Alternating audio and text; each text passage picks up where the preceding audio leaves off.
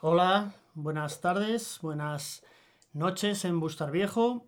Hoy quiero dar la bienvenida de nuevo a todos los que nos estáis escuchando y a todas las que nos estáis escuchando en Radio Bustar, en el 97, 89.7 perdón, de la FM, si estáis aquí en Bustar Viejo o en chicotrópico.com barra radio, si estáis en cualquier lugar del mundo.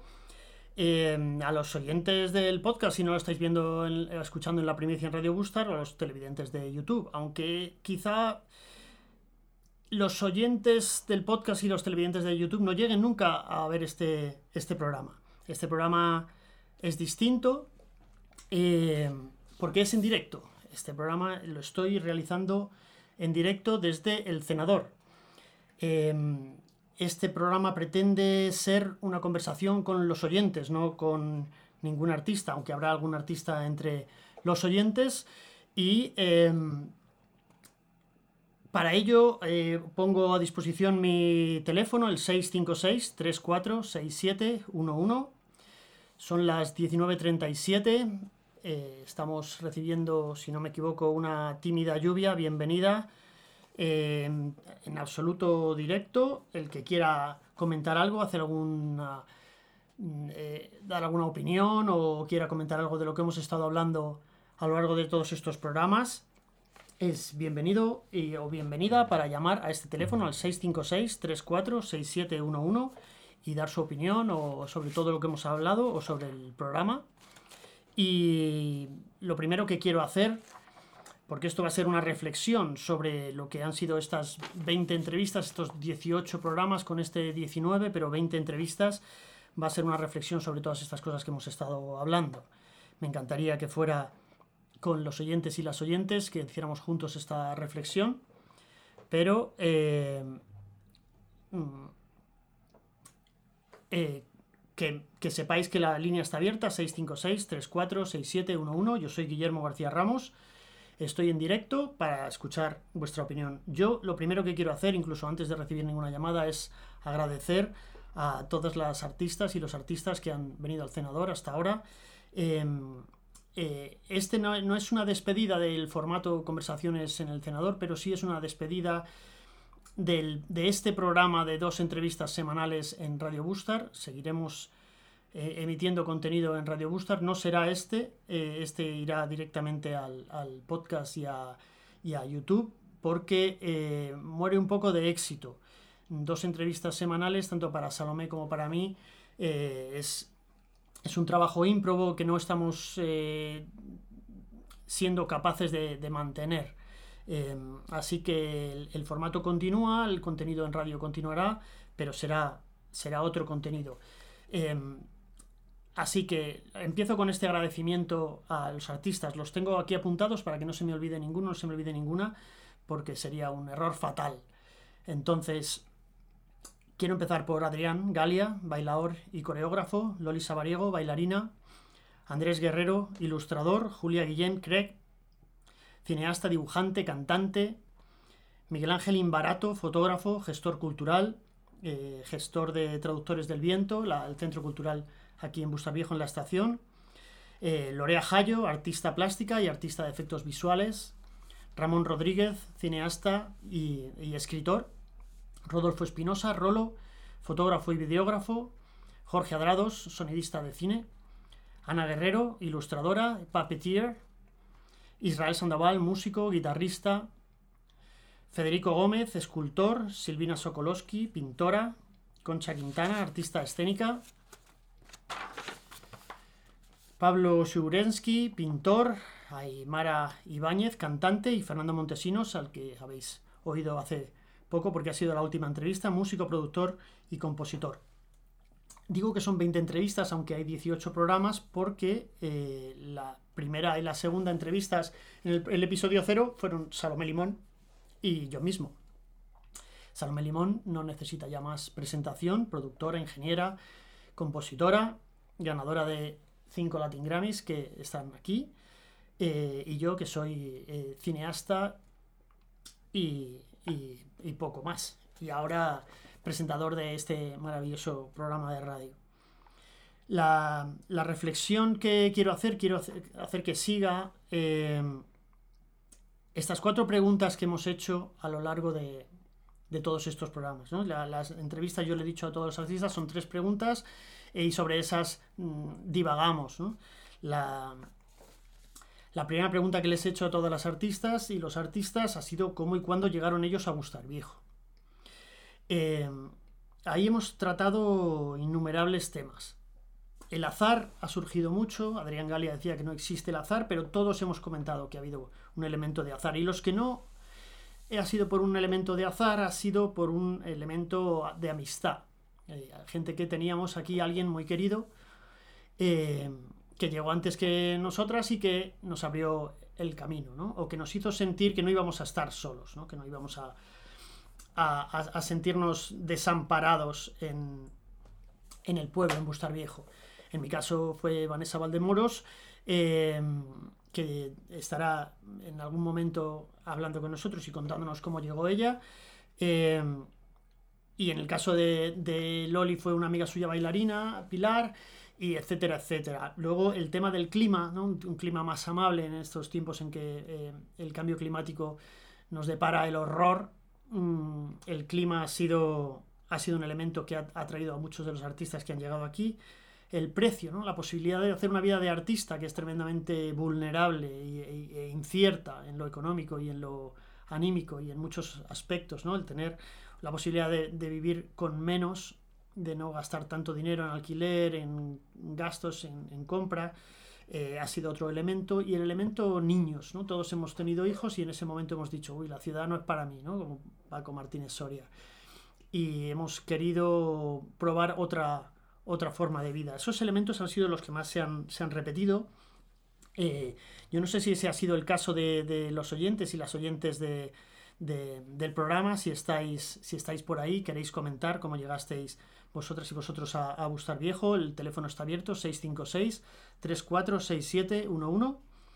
Eh, y si no, yo sigo con mis reflexiones, que ya sabéis, los que me conocéis, que no me cuesta mucho hablar, lo que me cuesta es callarme.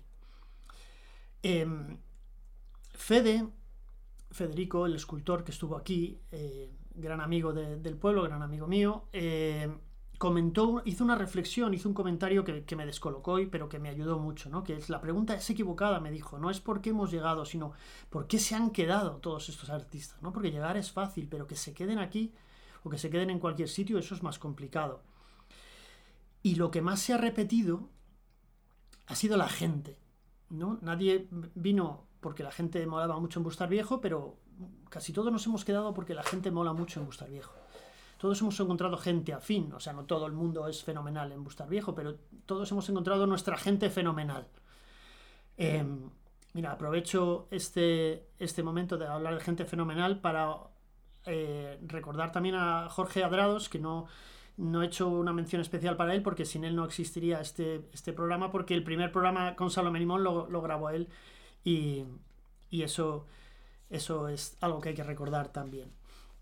Em, la, segunda pregunta, que era la pregunta que descolocaba más a, la gente que ha venido al, programa, es ¿qué es la creatividad?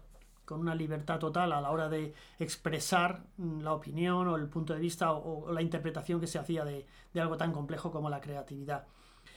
Em, voy a hacer un resumen muy somero, porque eh, se ha hablado con una finura exquisita, ¿no? Por parte de gente súper creativa de lo que es la creatividad. Yo no quiero em, hacer mías las palabras de nadie, pero el resumen que, yo haría sería que todo el mundo ha, venido a decir que, la creatividad era la capacidad de solucionar problemas, ¿no?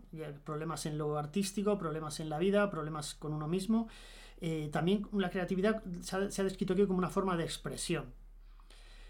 Como una representación del alma humana también se ha llegado a decir. A mí me, gusta mucho eso, ¿no? También lo que, lo que ha coincidido la mayoría de los, de los artistas y las artistas que han venido ha sido en que hay creatividad en todos los ámbitos, no solo en el mundo del arte, y también que todas las personas son creativas. Alguna opinión díscola ha habido diciendo que no, no todas las opiniones no, no todas las, personas son creativas, eh, pero la mayoría de, las personas que han venido al programa han dicho que,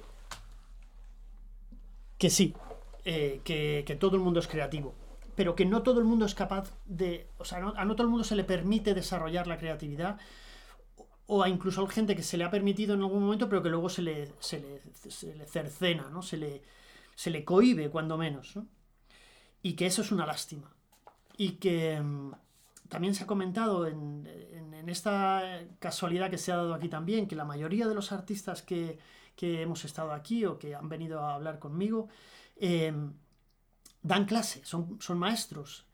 Eh, a todos nos viene bien el dinero, yo, yo doy clase, ahora me estoy centrando más en dar clase, a todos nos viene bien el dinero, pero ninguno lo ha hecho por dinero, ninguno le saca de pobre dar clase. todos tenían una necesidad de, compartir y de ayudar a, las demás personas en, llegar a, ese, a esa capacidad creativa, ¿no? a, esa, forma de expresión, a encontrar esa forma de expresión fuera la que fuera. Eh, y en ese sentido, la importancia de la escuela ha sido mencionada como capital la importancia de la escuela es capital para que la gente desarrolle su creatividad en cualquier ámbito y sobre todo en el mundo del arte. Y, se ha dicho con pesimismo. Gente que ha trabajado en escuelas, tanto públicas como privadas o en centros privados, y que hablan de que no funciona así, que tristemente no, funciona así. Yo no soy un, experto en pedagogía, simplemente comento lo que, lo que estos artistas, estas personas maravillosas con mucha más experiencia que yo, han traído, han puesto sobre la mesa. Em, mm, la tercera pregunta eh, que yo hacía, yo creo que ha sido la, más genérica o la más fallida, la que menos, em, la que menos debate ha, promovido, ¿no? aunque ha habido algunos casos. Bueno, voy a decir la pregunta, la pregunta, la tercera pregunta que yo hacía es. Mm, eh, ¿Crees que afecta, y si crees que afecta, cómo afecta el espacio geográfico a la creatividad?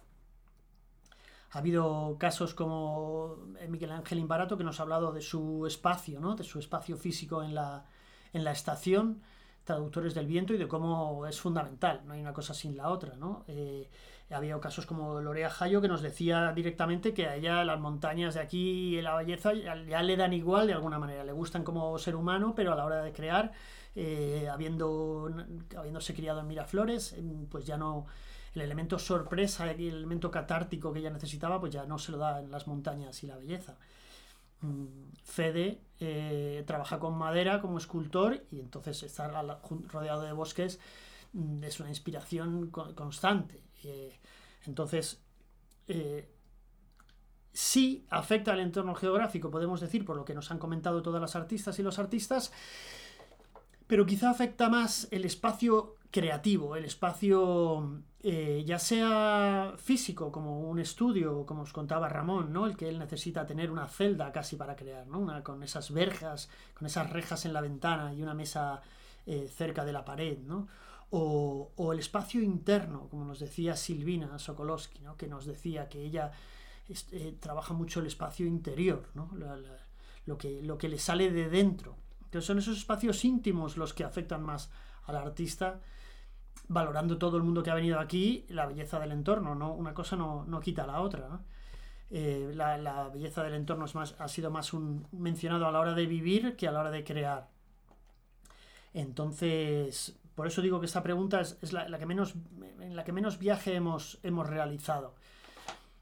La, la última pregunta era, mm, ¿por qué que era la base de todo este estudio, ¿no? A partir de aquella visita a, la, exposición El viaje en, Traductores del Viento, como yo digo, joder, no puede ser que haya tantos artistas y luego voy descubriendo que hay más y más y más y que el número es abrumador. De hecho, he hecho 18 entrevistas, tengo pendientes eh, ya eh, no apalabradas, pero ya pensadas, casi otras 18, y cada vez hablo que hablo con alguien salen más y más y más nombres. O sea que este viaje no, no termina, quizá cambiará un poco el discurso. Yo creo que, el viaje de estas preguntas ha, terminado. Algunas se podrán repetir, pero yo creo que el viaje con los demás artistas de Bustar Viejo eh, va, a llevar otro, otro camino. Y también me gustaría eh, hablar con, con, gente que no fueran artistas, pero que sí que tienen una relación profunda con el pueblo. Eh, un estudio casi más antropológico de, de la la vida en, en Bustar Viejo y en la Sierra Norte que, que este ombliguismo artístico que, hemos realizado y que hemos disfrutado y que yo quiero continuar, pero igual no como, como único viaje, ¿no? como única parcela. Eh, lo que se ha comentado sobre esto, por qué se ha dado esta, esta locura de presencia de artistas en, en Bustar Viejo, eh, lo primero que, me ha dicho todo el mundo es que para nada es algo nuevo, para nada somos pioneros ni, ni somos los primeros, ni, ni, debemos colgarnos muchas medallas, ¿no? que hemos venido muchos artistas en los últimos años y en el último año un, porrón, pero, pero que aquí desde los años 60 eh, ya había artistas de primera línea, ¿no? se ha hablado siempre se han repetido los nombres de Mitsu Miura o de Aparicio. Em, Fede está aquí desde hace más de 40 años. Em, a mí me hago una reflexión aquí. y si alguien eh, nos está escuchando y, quiere hablar de ello, eh, estaré encantado de recibir su llamada en el 656-34-6711. Eh, y si no, hago yo mi, reflexión. a, lo mejor Paco desde, desde la biblioteca nos, puede contestar. Jorge Martínez Reverte vivió en el pueblo, fue una aparte de Schlosser que también se ha mencionado ¿no? y que ha donado a la biblioteca su, su fondo, pero eh, eh, Jorge Martínez Reverte eh, estuvo viviendo en el pueblo, le da nombre a la biblioteca del pueblo y nadie le ha mencionado, hasta, hasta Fernando Montesinos en la entrevista número 18, que, de, refilón le menciona, nadie le ha mencionado. Y, hombre, yo, yo soy un, admirador, ¿no? Soy, soy lector de, sus obras, eh, no, soy probablemente el hombre que, que la persona que más sabe de, él, pero, pero sí que le, admiro y le respeto muchísimo y además me parece que, la biblioteca lleve su nombre es maravilloso, pero no ha sido mencionado. Si alguien está en casa y sabe por qué puede ser, porque fue una, persona austera o, casi ermitaña, ¿no? Pues que, nos, lo, que nos lo comente. Em, desde, desde aquellos artistas hasta hoy, eh, la cifra ha crecido de forma exponencial. Yo ya os lo comenté, que yo no conozco ningún sitio en el mundo. El otro día cuando estuve eh, en la Fundación Telefónica, una persona de Fundación Telefónica me comentó que, Perth en Australia también es famosa por esto. Yo no he hecho ningún estudio en este tiempo, no, no, he comprobado las cifras, pero os digo, no puede ser mayor el porcentaje de los, de los 23 artistas que había en, la exposición El viaje, que yo que fue mi inspiración para, este, para este, esta dinámica, esta, esta investigación, eh, solamente he entrevistado eh, a una artista de, esa exposición, a Silvina. Eh, me quedan 22. fíjate que fue la inspiración y aún así no he rascado más que la, la superficie de una forma muy, muy colateral. O sea, que he hablado con 18 superartistas de primera división, de una alineación que ya la querrían para sí cualquier eh, mm, ciudad y pueblo del mundo, ya solo estos que, he entrevistado, pero es que es la punta del iceberg. Entonces, eh, se ha hablado de por qué se ha dado esto. El efecto llamada, se ha dicho, el efecto llamada se ha mencionado muchas veces. Em, eh, el, el, tararí, el tararí ha sido mencionado como un elemento aglutinador y, motor de, la cultura en, Bustar Viejo desde hace decenios. Eh, Santi me parece que fue uno de, sus promotores y estuvo en todas sus épocas y también es alguien que me gustaría entrevistar porque eso ha quedado pendiente. Y, y entonces esa, eh, el, do it yourself que decía, que decía Aymara, ¿no? la la realidad de que ninguna institución eh, nunca en Bustar Viejo ha sido promotora ni, apoyo económico ni de ningún tipo, de ninguna iniciativa, o esa es la sensación que me da. Seguro que sí que han sido promotores de alguna iniciativa. Me gustaría también, si alguien del ayuntamiento quiere llamar, han sido mencionados innumerables veces, casi nunca para bien en el mundo de la cultura. Yo llevo aquí muy poco tiempo, no puedo pontificar, pero esa es la sensación que tengo también. Eh, eh, eh, el do it yourself, la, sensación de los artistas de Bustar Viejo de que tenían que sacarse las castañas y tenían que inventárselo eh, ellos mismos, ¿no? Ha hecho que, hubiera una cultura muy, muy potente y, muy auténtica, ¿no? Y muy libre. Así que igual ha sido un, un, regalo devil in disguise, ¿no? No sé cómo lo dicen los, los yankees. Esa ha sido la reflexión que, me ha llegado a mí. Y luego lo que ha comentado Fernando, que yo es algo que he sentido siempre y que nunca me he atrevido a decir hasta que lo ha dicho alguien, entonces yo voy un poco a rebufo, eh, alguna conjunción mágica de estas montañas, de estos valles, ¿no? del aire, eh, ¿no? Que, no es un levante que te vuelve majara, ¿no? ni aunque el viento de Bustar Viejo al principio a mí me, me ponía un poco loco, pero hay algo mágico, yo entiendo que hay algo mágico. Algún día lo, estudiaré eh, con, un, con un gurú o con un chamán y os, comentaré mis, mis resultados. Queda poco tiempo para terminar, dejar paso a Edu con su maravilloso programa. Em, lo, dicho, eh, este formato termina hoy y mm, continúan las conversaciones en el senador y, me inventaré un nuevo contenido para la radio, pero no, no, es posible continuarlo de esta manera.